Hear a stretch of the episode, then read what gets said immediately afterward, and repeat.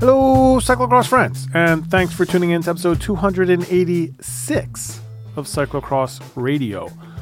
On this episode, we are back in the media pit and we're talking about Val di Sole cyclocross on ice and everything that went down in that event. Uh, then I go on a tangent about U23 racing that you'll hate. I don't know, I probably hate it too, but it's good fodder for the cyclocross cannon. If you're new around here, I'd ask that you go head over to the Wide Angle Podium, wideanglepodium.com. Check out all the other shows we have available on the Wide Angle Podium Podcast Network. If you're feeling generous, click on that subscribe button, become a member, and help support what we're doing here on the Wide Angle Podium. If you want to get in touch, with us, uh, feedback at cxers.com is the email address. If you want to get in touch with Zach over at the Bulletin, you can email him at cxersbulletin at gmail.com.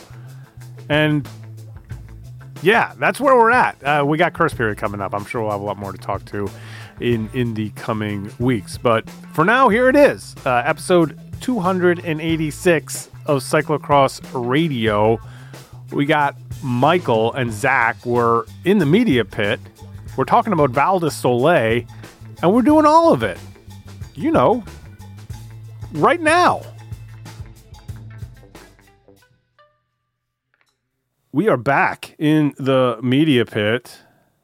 Back back back to the to the European scene. It's been a while since we've just talked about Europe. We're talking about uh snow cross. I don't know. What are we calling this thing? Val di Sole in Italy, the World Cup. Zach, what? I was going to say it's been snow long since we have uh, talked about European cross, so I'm excited uh, that we're covering it here today. Michael, does that hurt you? Does that hurt your does soul? Does that hurt my soul? No, I love it. I love it. Val, Val, Val di Sole, more like Val di Sore uh, sauces are pretty pretty sad and so, sorry after that weekend. So we we had uh, cyclocross on ice, uh, second year that they're doing this. It seemed like was there the same amount of so, so last year it was this is a test event to to show that that cyclocross is a winter sport and it can be in the Olympics. Are are, are we still going with that fiction of a storyline? Is that still out there?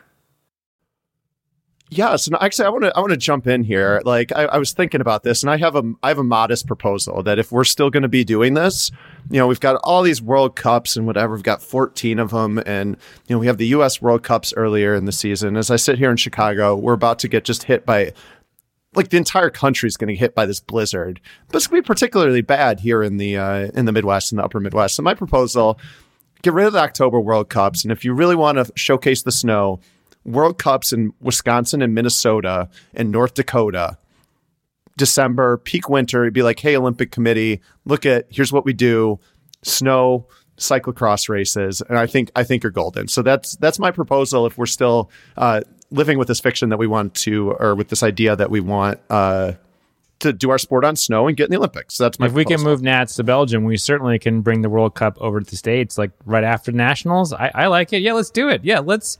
I agree. Let's get rid of the October. It's too hot. Is cross going to the Summer Olympics? I mean, I don't know. Uh, well, you, you, you're you're that's a great segue because here's my counter proposal: move the Midwest World Cups back to their original date, have them in August, and show the world that cyclocross is actually a summer sport where it belongs.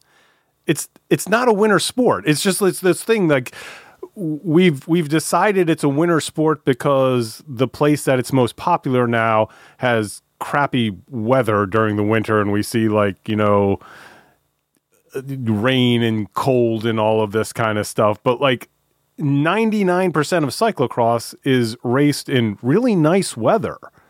And and if anything, it's a summer sport. And and what's going on here is that the UCI has a limited number of cycling events that they are allotted by the uh, Olympics to have in the Summer Olympics. And we th- there's this fight going on, like the kilo disappears because they want to put in BMX or something like that. So there's always this like fight between the all of the the disciplines for what is going to go into the Olympics. So they're trying to game the system here and say, hey, we can get a cycling discipline into the Winter Olympics, and then that will be you know a a winter olympic because winter olympics I, I think like moses when he brought down the tablets one of them was winter olympics have to be on snow and ice that was um, and I'm going to get in trouble for that one this week. Uh, and, and and and so that that's why that has to be. So, a uh, couple things here. One, Winter Olympics don't have to be on snow and ice. We could just make that rule. Olympics, just make that rule. Just change it. Most of the world doesn't have snow and ice. You're just making your Winter Olympics for a very small number of nations. It's it's very um, um, it's, discriminatory, it's selective. They're yeah. gatekeepers to the Winter Olympics. It's discriminatory. So just open that up to everybody that does winter in different ways. And once you do that, you can move traditional winter sports like say basketball to where it should be in the Winter Olympics. And then you can move things that are inside like track cycling to the Winter Olympics. And then you can take cyclocross and put it where it should be in the Summer Olympics.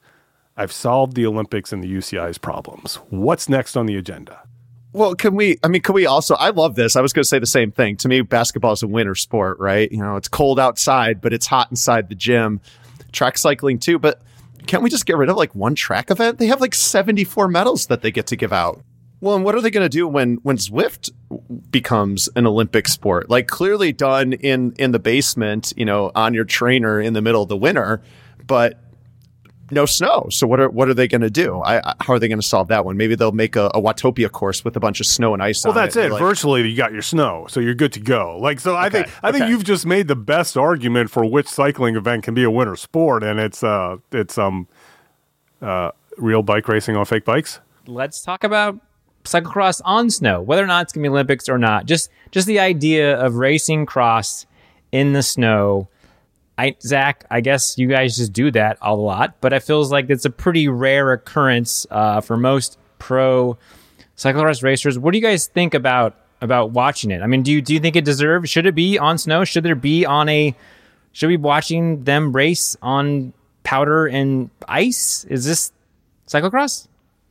I mean, sure. I uh, right like cyclocross conditions are the conditions in which you are racing cyclocross, and I, I think it adds a different I don't know. It adds a, a, little bit of different flavor. And I think that it kind of shows the ability to adapt because not everyone gets to practice on snow and it, it reacts differently. It's, you can kind of convince yourself that it's kind of like sand, but it's not really. It's kind of like mud, but not really you know, unfortunately, this year's track, it sounded like it just got tamped down a lot more and with weather happened the weather. But last year was pretty fluffy and it wasn't as like dangerous. I mean, I think you do run the risk. I know there was the argument made that the most dangerous thing you can do on a bike is transition onto uh, pavement or cobbles while with mud on your tire. But I still maintain, and I think that this weekend kind of shows that, uh, dude, ice is worse. I'm telling you ice is worse. You don't want to ride on ice. Um, but we're on that subject. I had a question. Uh, they were talking a lot of, a little bit about Sven back in the day. Can you ride studded tires in cyclocross? No. But I just to go back to that, I, I, I agree, Zach, that we should have it. What do I think of it? I think it's the stupidest thing out there, and I love it. I mean, I wouldn't, I would not have it. It's, it's, uh, you know, there's there are people who were saying similar things, and you know, then you get the people fighting back, going, "Well, you want to have it on all different surfaces." And like, yeah, I agree. I don't really want to see a winter league of cyclocross. I think that would kind of be boring if you couldn't have like studs on your tire. There was a uh, Dugast had this ad.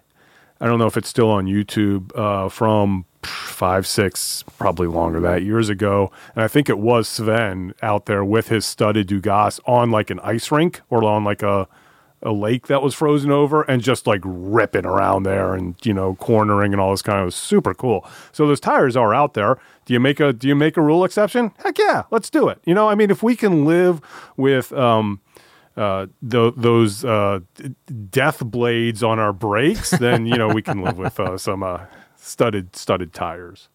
I mean, I like it. I like the I, I like the idea of just like you know with that race coming up, like a run on on studded tires and who knows if they even really sell them very much in like Belgium because they don't really get much snow. So I want them, you know, going to Switzerland or something or they're like going to Luxembourg or some other country and they're like we got to we got to get a whole we got to get a whole stock of studded tires and it's a whole thing like of which team is able to order a whole stock of them and then maybe the Americans roll in and they're like well hey, we got them it's winter we we do we bike on snow here and Yeah, we got fat have tires. an advantage So you just yeah, you take take away the 33 millimeter. Oh, also here's here's something. So do that. Just make these winter bikes have like even have it mountain bikes. Have mountain bikes. Have like big fat tires with studs on them. Make it short track. Short track winter cycling.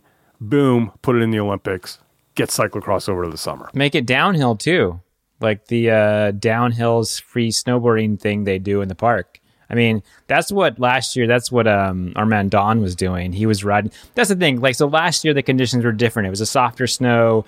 It was. Uh, it hadn't frozen. It hadn't melted and frozen. It wasn't harder, and so it seemed like a more forgiving surface to race your bike on. But this week, I guess my sort of question was because of how icy and hard it was, and we saw both Fem and Ellie go down and literally get carted off the course. And the, I guess my question is like, is it a bit too dangerous? You have that element where it can freeze and becomes ice, and then like, is it rideable?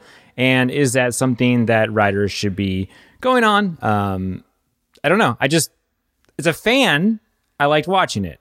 As a rider, I don't know. And you left out the third the third part of that equation. You know, cyclocross theories have to come in threes. Uh, was it too dangerous? You didn't. You didn't even talk about Audrey and Matthew. And how he was scared to Oh, ride yeah, we'll- because it was too dangerous. and we'll that's get why there. he Yeah, held back. yeah. Apparently, he was scared. Yeah, I mean, a lot, there's a lot of things that happened on, in this this race that I want to talk about. So, any other thoughts on snow? Yeah, but oh, I was going to say, well, I, it just seems like this is a thing that keeps coming up with Italy because you remember the famous uh, Fiuggi World Cup that we probably, including Toon Aerts, all want to forget, but. You know, that was like straight up dangerous, and they still raced the race. I mean, the only time that I can remember a, a World Cup getting canceled is when Koksijde got canceled because there were like 78 million mile an hour winds or whatever. Um, so it seems like there's a really high bar uh, to cancel these events. But you know, to your point, Michael, I think you're kind of kind of right, or are you are right that you're doing a race on snow. There's a good chance that it's going to be really dangerous conditions. You know, you you're putting on this event going into it knowing that there's a good chance that you're going to have these really dangerous conditions and that there could be an argument to like cancel cancel the race right like when it just when the thing at Koksijde like you i mean you could expect that but it's like not super expected It's it's kind of funny in retrospect. All of the uh, flack, especially if you look on the comments of of the off camber from Nationals video I put up there, where people are like, "They should have changed that, and they're just putting American cyclocross in a bad light because they're making the best riders out there Oh, look man. foolish and all this kind of nonsense." And then then you look at something like this, and you're like, "Yeah, it's not even close. Not even close to the same conditions." Yeah, Should we talk about some racing? let's let's talk about the biggest story of the women's race. Bill blocker charge, Monenbacher, Silvia Persico. Right, that's the biggest story. Well, I, I mean, I was kind of surprised. You know, I know that um, after nationals, we had a lot of new cyclocross fans who knew the history of the sport and they knew, you know, they really were well versed in like the blocker charge aspects of cyclocross and what was allowed. So, you know, I watched the race and I log into Twitter and I thought for sure, because I mean, this was like, there was a lot of aggro shit going on. We almost had, we almost had a tail, um, Bakker almost got tail whipped out of this race and it was crickets. I didn't see anything. I was kind of disappointed, you know, because uh, we had gained so many new experts in cyclocross the week before. I, I, I will say going back to my not to, to go back to my off camera video too much, but there is a comment on there saying that Cody Kaiser should have been disqualified for throwing his bike into the riders behind him. and I was like, wow, all right, well at least there's one other dumbass comment out there. I mean, so Michael, what are your thoughts? Okay. What are, what are your thoughts, Michael? As a, as a crit guy, I mean, So you know, here's you're- so typical turning. You go tape, you go apex inside. Sorry, no, outside apex, outside. Right, that's how you turn the corner. It's a kind of a fast, wide corner, but it's snowy, so that kind of changes how you approach it. You kind of have to be a little more gentle. Um, Manon's on the outside. They're turning left. Uh, Silvia is on the inside and tries to shoot the inside of Manon and doesn't quite make it. And Manon just turns right into her. And I feel like that's all on Silvia. I feel like Manon gets away. She uh, she was she was sort of gonna make that turn. You know she's going wide and coming in.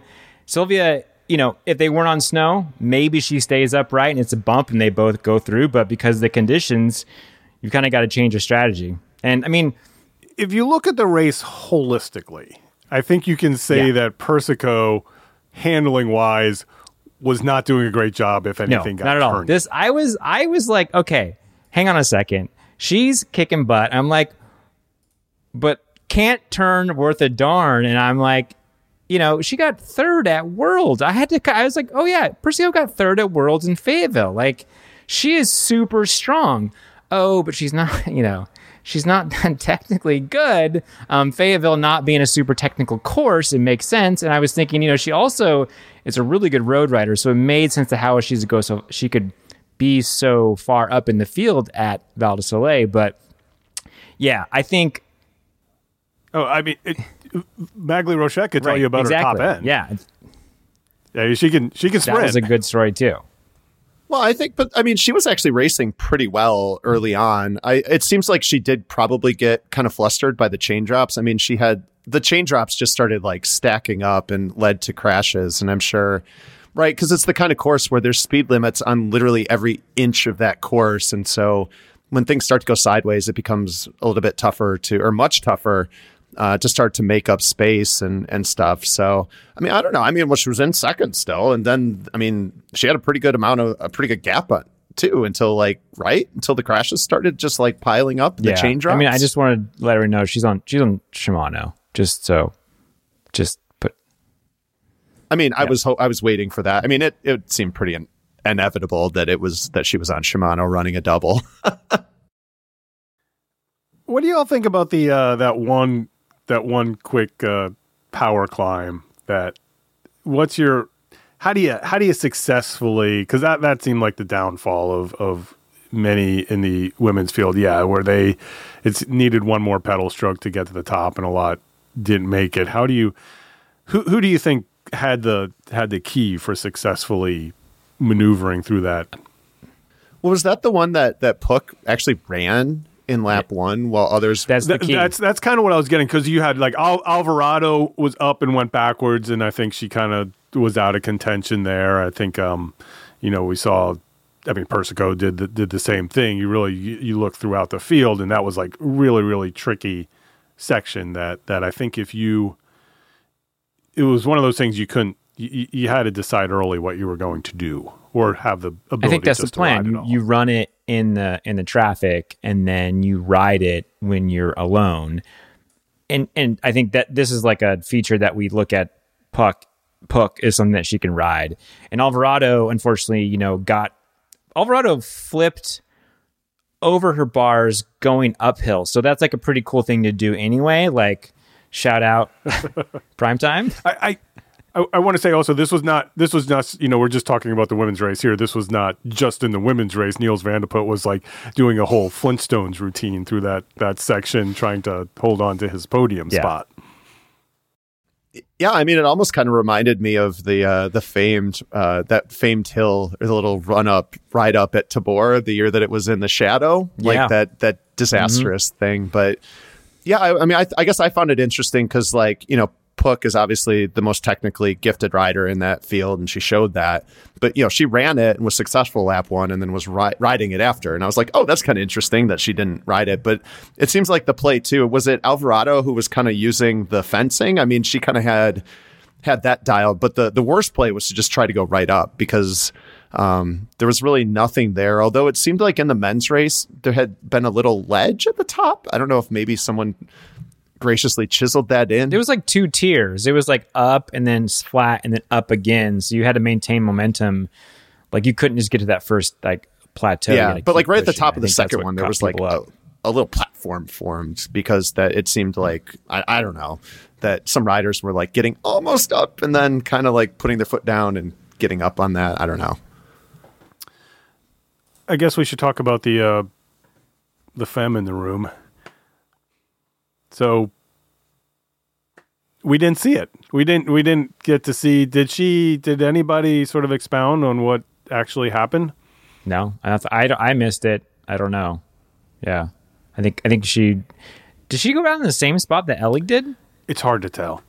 I, I wrote that. I wrote that.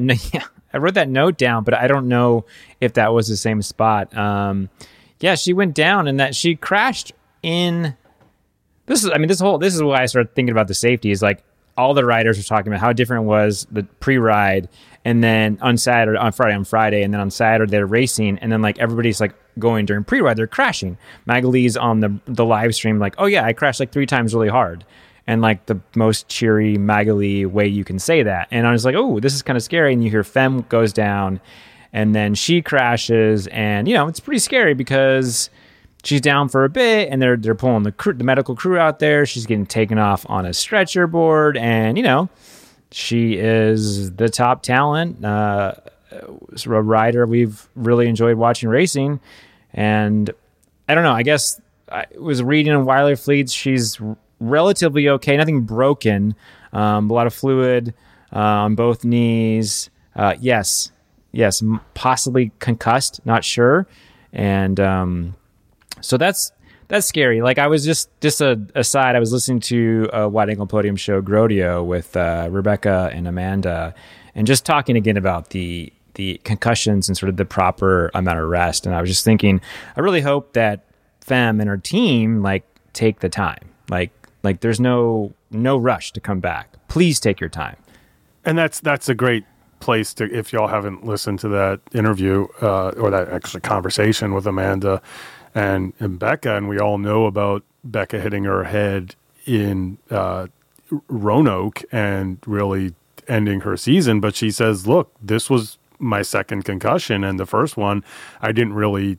take it seriously or, or know that it happened and it was in Europe and was just up and racing right away. And that's the one that really did her in because she wasn't fully healed by the time she got to that second one. And I think even even with all of this, you know, new information and education and protocols and procedures and all that, it's still like it's really hard and it's really hard as an athlete if you have nobody there who's basically taking your bike away from you. It's it's you're like well the rest of me's fine. I can go ride. I just have a little headache you know or whatever. And they, uh, most people just go and push on. You know we've we've seen awful instances of it in road racing where they're put back on their bike and pushed ahead and you know have like the severe TBI. So, um, yeah, I, I'm in the same way. We're not medical professionals, but it looked just her bringing that up is it just seems to is cause for alarm. I think. Yeah, I mean she and also like you know she's leading the World Cup. I mean she's doing a great season. Like she still can you know miss a race, miss two. You know Puck is Puck is 70, uh, 60, sorry, 65 points away. The most Puck could get is 40th for winning, you know. So, like, she's got space. I don't know. Like, obviously, she can do what's best for her, but just like, there is, she can still sit out even two rounds and come back stronger. And if she's, you know, her head's all right, she's not concussed, and finish out strong and win it all overall. What a wild know? world where Fem and Puck still have each have a jersey. There's no way for they're the same age. There's no way for Fem to get both jerseys, but Puck could consolidate the jerseys if she if she goes ahead of, of Fem in points. Right. Yeah. Yeah. Fem could lose That's it right. and have nothing. So, anything else notable? I mean, I, I, briefly met. Well, we talked about Persico. I think, and, and and just talking about Persico, and I know she did well in, in Fayetteville too. But and we'll see it also in the men's race. You know, one of the reasons we do love this racing is it gives these other riders the opportunity. One, it's in Italy, so she doesn't have to travel to Belgium to go race. And, and it's also different skill sets, and I think that we we get to see that, and it's super cool. It was, I think it was perfect opportunity for Maghalie to to jump in there and, and pull off a, a really great result. We saw somebody like uh, um, uh, Amanda Bakker, who you talked about before, who I think these kinds of really difficult and hard and power um, conditions, uh, yeah, uh, really really played to her strength. And this was, you know, uh, super emotional at the end. I mean, this was huge for her. This is her best result ever in in cyclocross, making it um, onto this. I don't know. Is that true? She was super emotional about being on this World Cup podium. So I, I don't know if, if she's Best World Cup finish. Yeah, I mean, well, when when your statement is a fifth place finish, I mean, I'm sure that you know that that you'll be. At Euros, man, at Euros. But yeah, I mean, I, I thought she raced a really consistent race. I mean, I think that she played it really solid and consistent. hang on, hang on. She got third at Overijse. okay. Um, but yeah, I mean, in those it, it- in those conditions, it like behooves you to like not panic and not try to do too much. I think when you're chasing, there's a tendency to want to do too much, and that course was just super unforgiving. Like there were a handful of maybe power sections where you could try to make up some space, but the most important thing was like really the most important thing is, as my dad once told me, he's like, stay on your bike. Like that was his that's his advice every time I race. He's just like stay on your bike. You'll do okay. You'll do okay because I, I crash a lot. Um, you know, so she did really well and um, she was set up well. Uh, once she took the lead, you know, uh, to be in the lead and uh, uh, played it right going into that final corner, having being able to pick her line and not having to gamble on an inside line on an icy corner. Um, so she raced really well, and Alvarado raced really well too. I mean, you know, we've talked about her and kind of in the um you know the, the the JV races right and the super prestige and stuff and she's had some success there but you know I think it was a good result for her obviously finishing second you know behind Puck and who knows what would have happened with with Fem uh, had she stayed in the race, you know, because Alvarado was up there at the beginning and got off to a good start. So, yeah, like you guys said, good good to see. And then obviously Mags had a great result um, and almost got back in it to like potentially compete for the podium, which was which was great to see uh, as well. Yeah, a few other results I want to notice. Uh, Sydney McGill, ninth, great top 10 for Sydney. Um, Taylor Kuyk-White, 19th, top 20. You know, we ha- she had the injury in the beginning of the season and sort of decided to start her European campaign uh, a little bit earlier, Miss nationals. So good to see her over there racing for nice bikes. Also, Caitlin Bernstein, who is, I think, the only person who raced nationals and then went to Val Soleil in 24th. So yeah, shout out to those folks. Yeah, and well, I you expect it from right Sydney McGill with just with her bike handling. I think we're seeing more and more just like how good she is and how that mountain bike history is translated to to cyclocross and this is a perfect course where there are those speed limits and there's really a premium on on bike handling and you know she's one of those riders that if she can start to get the engine to match her her skills I think that we're going to be hearing a lot from her uh, as she continues to grow into the elite field because I mean she just is so good especially in in bad conditions with her bike handling ability Yeah. Uh, interestingly, with you know talking about the safety of the course and everything, Fem the only only DM, DNF on the day. I noticed that too. I was kind of surprised, like, because it was like they were talking about it, and I was looking at the scroll. I'm like, how are there not more DNFs? Like, this course just has DNF written all over it. Yeah, 14 who got pulled. You know, Blanka Vas, 21st. I don't I don't know what's going uh, what's going on there.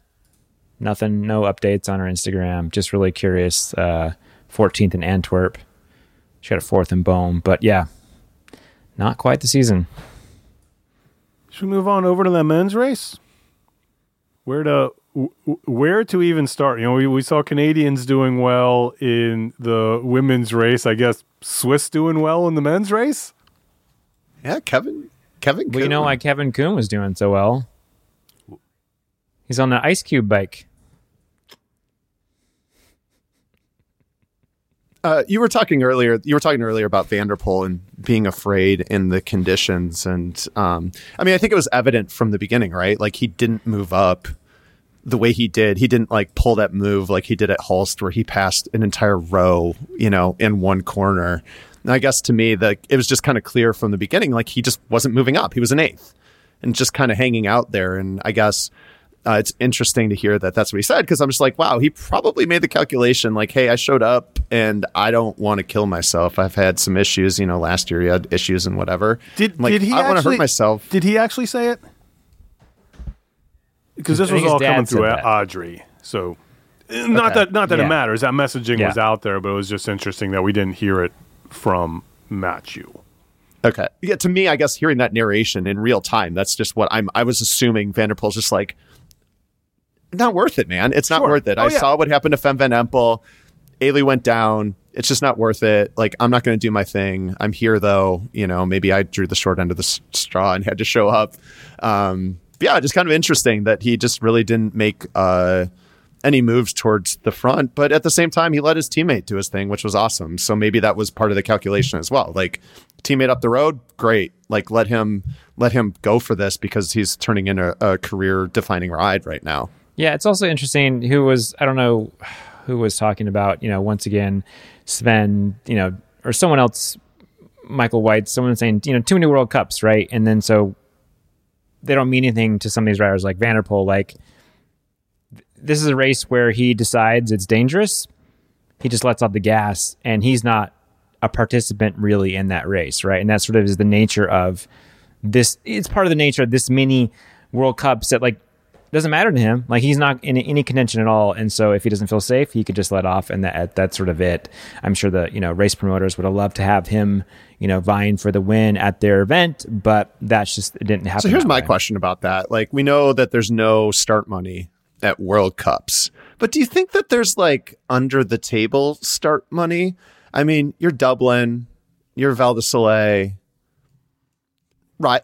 These are races that maybe Wout might not go to. A race that Van der Poel might not go to. I'm just saying. I, I just kind of wonder if there's some like, you know, or at least some like free lodging or something. Like, Yeah, they gave Puck a ski There you go. ticket, There you go. ticket for the next day. She went snowboarding all day. I guess that answers my question. Uh, they got Va- uh, uh, maybe Van der Poel went went snowboarding too. They got him lift tickets. Yeah, you know, there may be sponsorship bonuses in there and that other kind of stuff that just happens. That's incentives for them to go to these races. Maybe he was doing a preview for the mountain bike race, you know, getting an early look at uh, what, even though it's not the same same venue.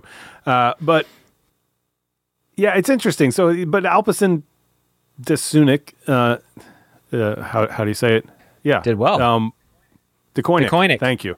Uh, yeah, you know, won the women's race, second in the men's, men's race with Niels uh, Van de. Um, you know, not to go on a little tangent here, but um, uh, absent from this event last year, completely absent from this event was, uh, you know, you talked a little bit about Sven and saying how there were too many World Cups. And one of the things that I think was sending a message to uh, Flanders Classics and the UCI that there were too many World Cups is that they didn't send anybody to this race last year. And I, I couldn't find it. Somebody needs to do this research for me. I was pretty sure that there was a rule put in place either by in the World Cup itself, or I couldn't find it in the UCI, but I was pretty sure that if you were a professional cyclocross team, you had to be at all of the World Cup events, or at least that's there was there was some policy that they were trying to get people to go to or teams to at least have some riders at every event. And in this event, it it looked like uh, Pim Ronhaar uh, drew the short straw for the Lions, and they were like, "Fine, fine. You say we have to have somebody at every race. We'll send one guy." And he was the guy on the women's and the men's side too. Who else is there? Uh, T. Sertz. T. Sarrett's also there. Okay. So Aerts and um, uh, Pim got to keep each other uh, company. Well, we were we were uh, joking before. This is this is similar to we always have this theory about the uh, you know I guess it's a C one now, but what used to be the C two at Waterloo, where all of the Lions are there. It's their their basically their American home race. Yet not everybody would race the Friday race, and in years past, the you know the the competition wasn't th- that good. So they always like threw like one or two guys out there. Okay, B team, you have to go uh, race the race the Friday Waterloo race. So this this this sort of struck me as similar to that. Like okay. It's uh you know it's it's rookie rookie um hazing. We who who are we sending to Italy? Who's going to carry the luggage? Well, interesting enough, uh, Vandeputte, Vandeputte's like first elite win was the C2 at Jingle Cross day two.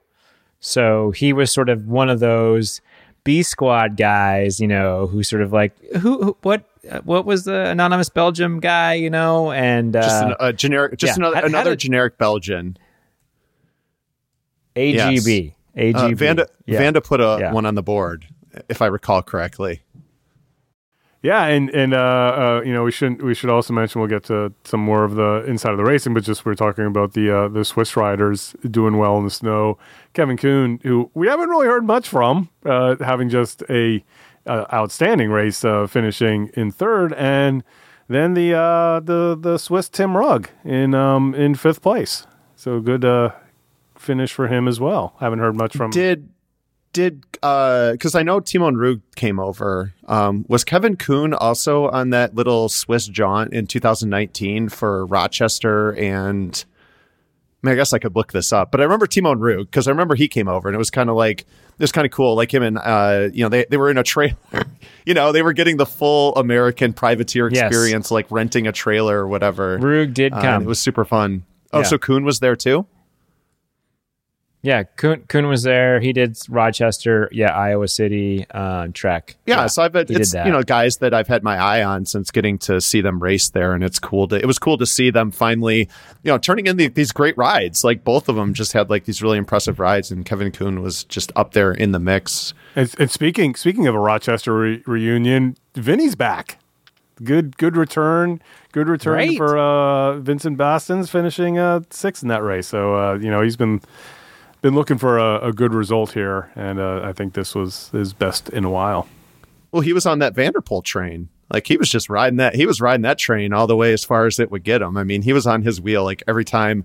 Again, though, really no hero cam for Van der Poel. Like, you know, but every time when he'd come through the start finish, you'd just see Vinny just kind of like sitting on his wheel and kind of kind of hanging in there. So smart play, you know. Uh, what better wheel to follow than a uh, a tempo riding Matthew Vanderpool? I wonder if they did not, if it was not like the Belgian producer, because you know it's not the camera crew down there. So I wonder if you get outside of of you know Flanders, if if you're getting if you're getting Van der Poel Hero Cam. Well, they were doing some. They were doing some of that nice like build work. Uh, they were, you know, snow in the foreground, like you know, doing the zoom right as the rider comes. So I maybe they were watching your reels, Bill, and like you know some of that inspired uh, making use, kind of like that race at um the one at Nové Město when they were doing all the kinds of the creative stuff for the mountain biking. It felt like the the local crew was taking advantage of their opportunity, showing their their chops. I, I, I, do think you're right. Like I think the Nové Město, you get like, like you look at that for the mountain biking if you if you're there in person and, and all of their uh, camera setups are from movies. Like they have dollies with like like the train track things that they're rolling back and forth like it's a movie set. So yeah, very cinematic. I think the the Italians may have had the same. Uh, I think you might be onto something there, or maybe they're just the UCI's thinking, hey, there's money in reels, so they're really just looking to to grab those twenty seconds the best they can. get that good. I mean, yeah, they're making the. re- I mean, they're putting out the reels. They're. I mean, the UCI. Kudos to them. World Cup. Their their social media. They're they're hopping on. They're getting the good songs. They're going on TikTok. They're like, what's the trending audio? And I'm like, damn, that was a good choice. Like UCI.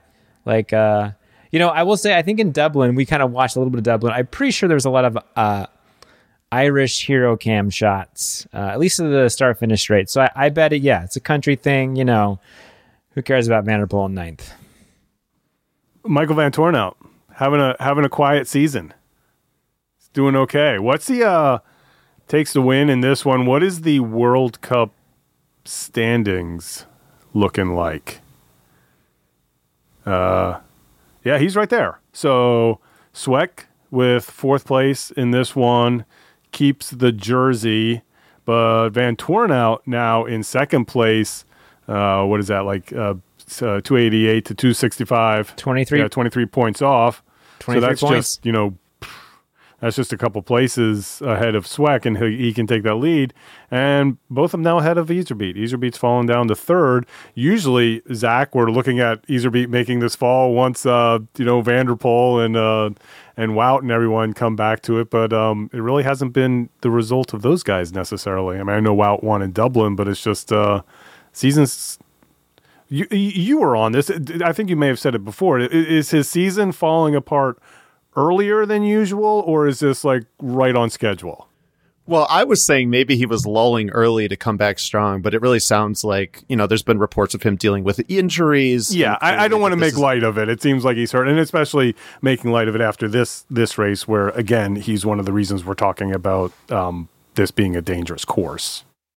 yeah, he's just not not the same, right? Like you're right. Like typically he's winning the World Cup by a substantial margin. I mean, we still do have that interesting part. So as upset we as maybe we are that we don't get to see the full you know experience of having the Vanthourenhout and Sweeck uh, racing against one another. We do get to see them racing in the World Cup, and so that'll be an interesting battle and something to keep an eye on as you know Van der Poel and Wout and Pidcock are kind of like doing their thing. So um, yeah, like great race for Vanthourenhout. I mean, he's having just a great season. It just it just seems like the disillusion, the the the release of Sweeck again has just changed for everyone. I mean, Eli for the worse. Maybe maybe somehow Eli benefited from having Sweeck being upset and Right. providing drama, but like Sweeck is just riding out of his mind. Like Vanthourenhout is finally getting his chance to shine, and he's showing that he can win in a variety of conditions. Snow, I'll win there. Namur, I'll win there, and it's it's been great to see. But it's just it it kind of makes you wonder what could have been for those last like three years of the Sauce dramedy. Well, it's also interesting in that y- y- we looked at that and we would joke last year in the last couple seasons, like, oh well, you know, this. I guess I guess Lawrence is going to show up to work today. You know, he's he's not he's not he's not taking this one Right. off. He is in the the lead of the World Cup right now.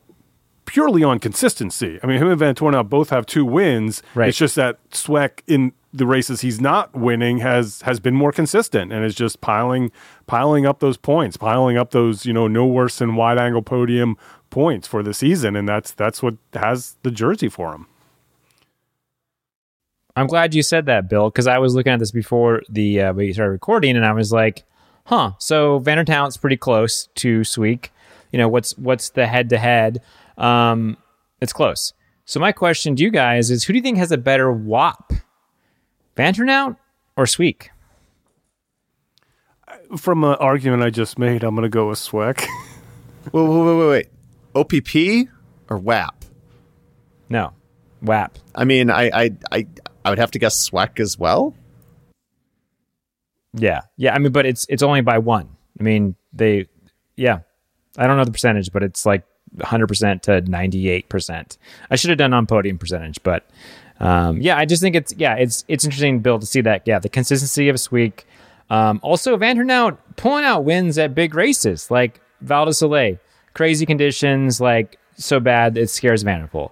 Uh, he's winning at Overijse. He's also winning at Namur. So just kind of looking at Overijse, huh? Uh just the just like the wins he's picking he's picking up solid wins. Like I made that joke earlier this year, like put some respect on his name. Like once again, like he's coming through. Like Mikey V. You know, they try to call him the Iceman.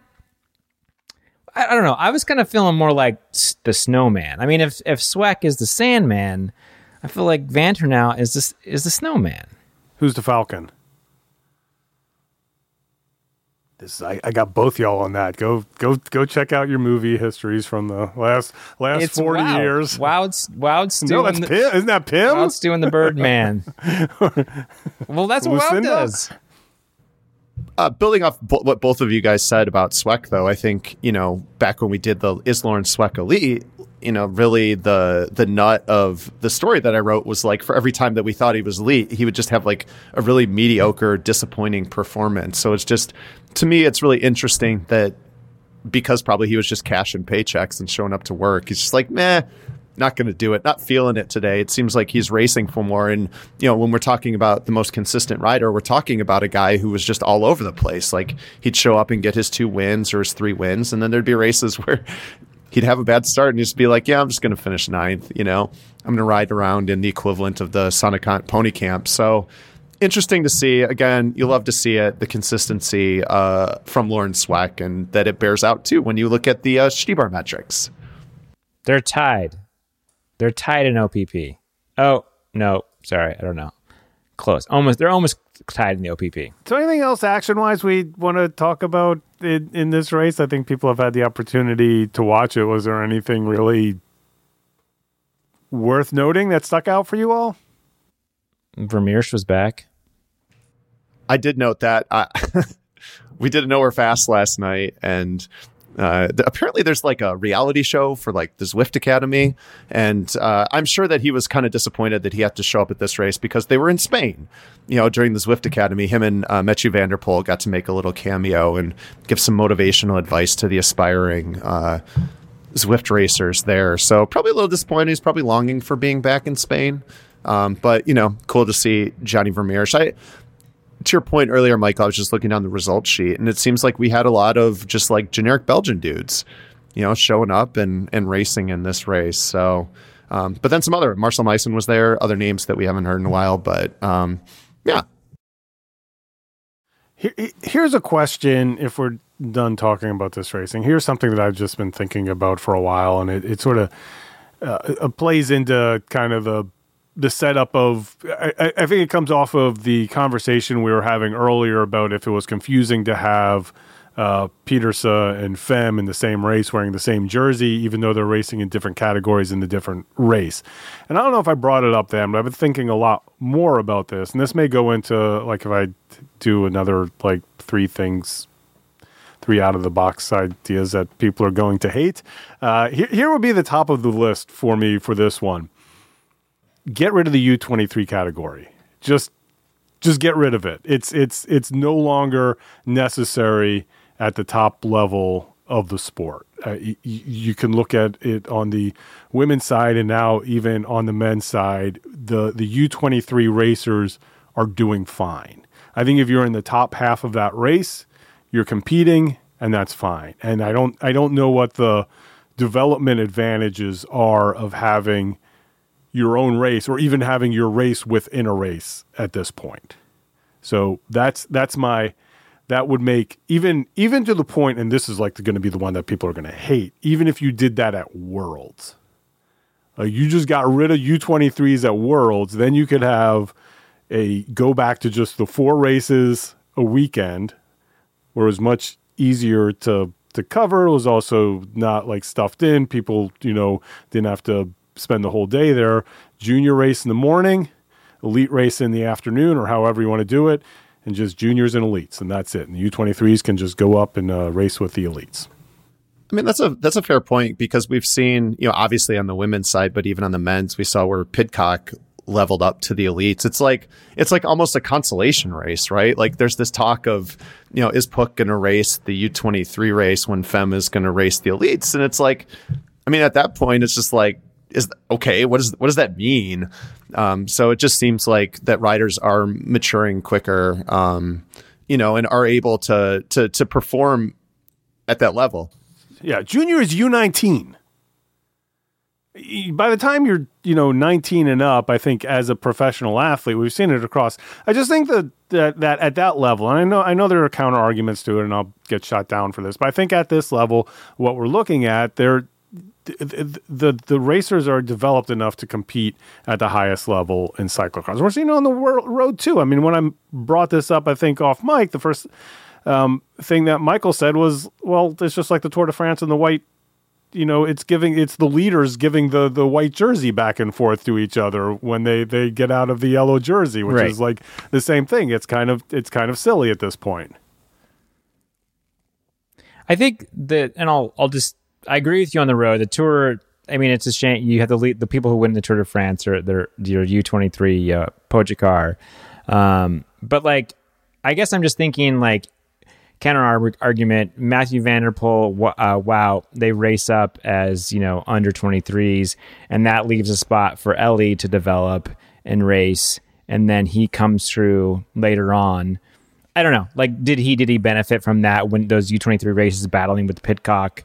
Um, you know, the if you see Fem Fem goes up, maybe Puck goes up too, then you've got yeah, I don't but know. That's, it is the, it, the thing in cyclocross is, it's, it's just I, I think it, this was born out of it's not a perfect argument because of the men's side because a lot of the times the men still will get their own U23 race and there's a lot more of them. So that that sort of muddies thing. It's just ridiculous that the women are all racing together and then you're trying to sort of parse them out after the fact. Right. And we are in this generation, and we've seen the generation before this with Alvarado, with Worst, with these riders before this, where it is these this younger generation that was all at the top. So it's just silly that they're you know not it, it, the elites, but they're the U23s. It just, and then you're throwing them all in the same race. It just makes absolutely no sense. So I, I- I think maybe even like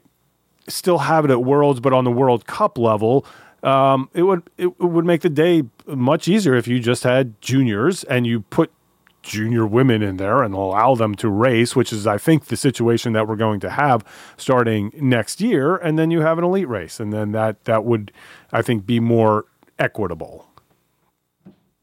So Bill doesn't hate juniors. I, no, I still hate juniors. Come on.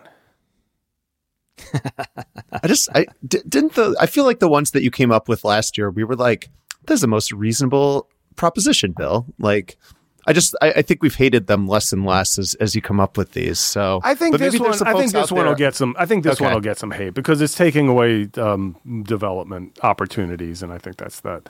That's. But I. But I also think you know, and if you looked at it, okay, let's say you looked at it for the U.S. World's selection, right? Then you are having your U23 riders compete against your elite riders for places. And I think what would happen is a lot of elite riders uh, who are not U23 would be left at home. Feedback at cxhairs.com. so we've got a bunch of races coming up soon. Like this this curse period is definitely definitely something. I feel like after last year when Diegem got canceled, it was a little bit more chill. Um, but we've got like just a crazy amount of races, and Van der Poel and Wout are planning at being at a good chunk of them. You know, starting with Mol on the 23rd, which I think is Friday. Uh, so we get a little pre pre Christmas. No Namur this year, obviously, because it was at Euros. But um, Michael, don't we? We just have like races just like every day almost. Yes, Gavere 26, Zolder 27, Diegem 28th, Loenhout the 30th. Then we get GP Sven Nys on New Year's Day. Then you've got Herentals on the 3rd, Koksijde on the 5th. Are we counting Hulahem on the 7th? Zonhoven on the 8th? I mean, that's a lot of racing. Curse period is back, and it's a- like two weeks long now. a- It's the extended curse period. Here's my cursed period question for you Will Toon Aerts race during the cursed period? that's that's not fair. Because you you know that we're recording this, and supposedly the news is coming out like tomorrow. So if you haven't, I don't know. I guess it all depends on how fast I can edit it or how slow the UCI is. I'm betting on the UCI dragging their feet, and I'll have an extra day to get this out. And if you listen to right away, but this is all to say that the news uh, just came out that the Toon Aerts, uh, the UCI, finally after a year and a half, how long? A year? How long have we been here? Uh, will have a decision on the not suspended Toon Aerts, but the voluntary stepping away from race. I still I still don't even know what happened with that case, but they're going to have a decision. I'm just gonna say, has he transferred teams yet though? Because I think the decision has to happen, and then he's got to get like his new bikes and stuff. Because we think he's going to Tormans at Well, the beginning of the new year, right, right? So that'll be, but it'll still be the curse period. Will it? Will the curse period, curse period after New Year's? You've been doing this longer. Like, what is the official curse period? I think like, so. I think he can thought it still goes through Baal, but through Baal, but I, I don't know. Maybe not. Maybe not. So maybe, maybe that'll determine it.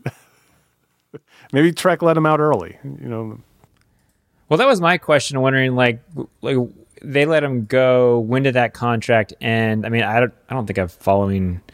I feel like I'm following him on social media, but I don't know that I've seen any posts from him. Um, I think it's. I I think his his, his contract expires uh, at the end of this year.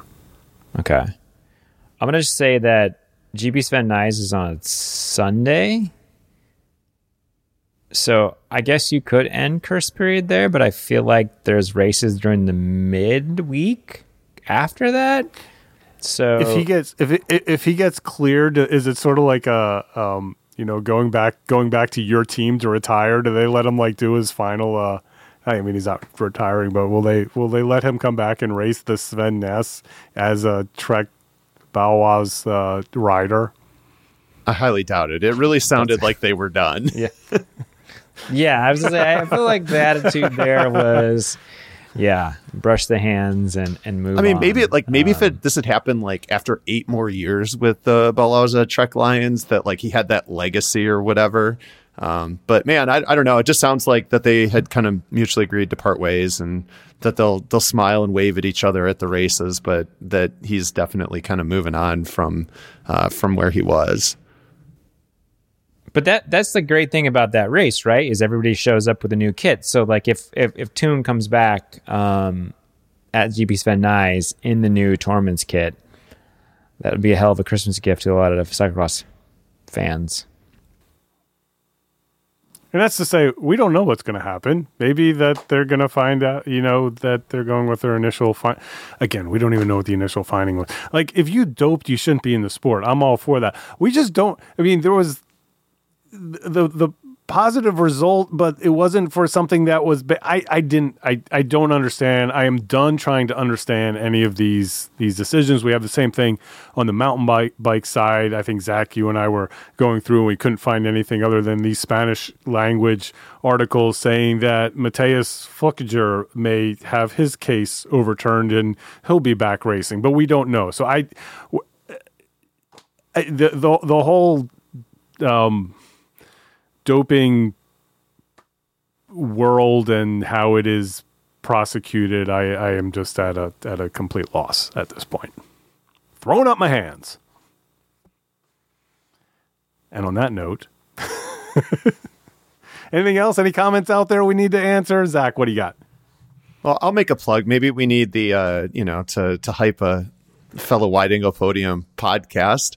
Uh, the most recent episode of Nowhere Fast, we did an emergency podcast because Zwift dropped the hammer hard. Dr. Zada came down hard on a, a guy who cheated uh, in one of the Zwift World qualifiers, and they a very swift ruling. They did their investigation. They found it. They issued a lengthy uh, list of findings on the uh, on the thing, and then they gave him a six month ban. So, keeping with the spirit of like not really kicking this guy out for very long and letting him, you know, continue to be back racing Zwift, but they acted with some swiftness and with some transparency, and they dropped the hammer on him so quickly. We were like, we've got to record an episode. So, um, kind of interesting. Always fun to hear uh, Kevin and Mike talk about uh, cheating in Zwift. If you want to go check that out over at uh, Nowhere Fast.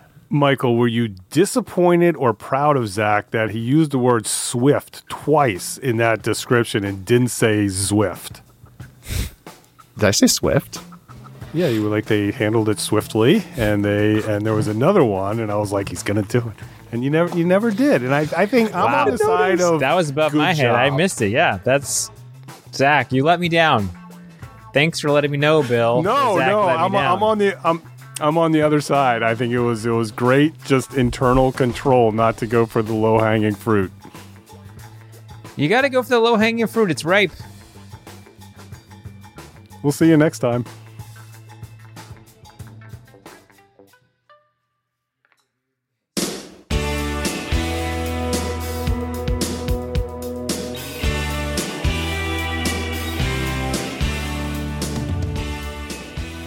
Dear cycling friends, we accept the fact that we have created the premier gravel and road racing podcast.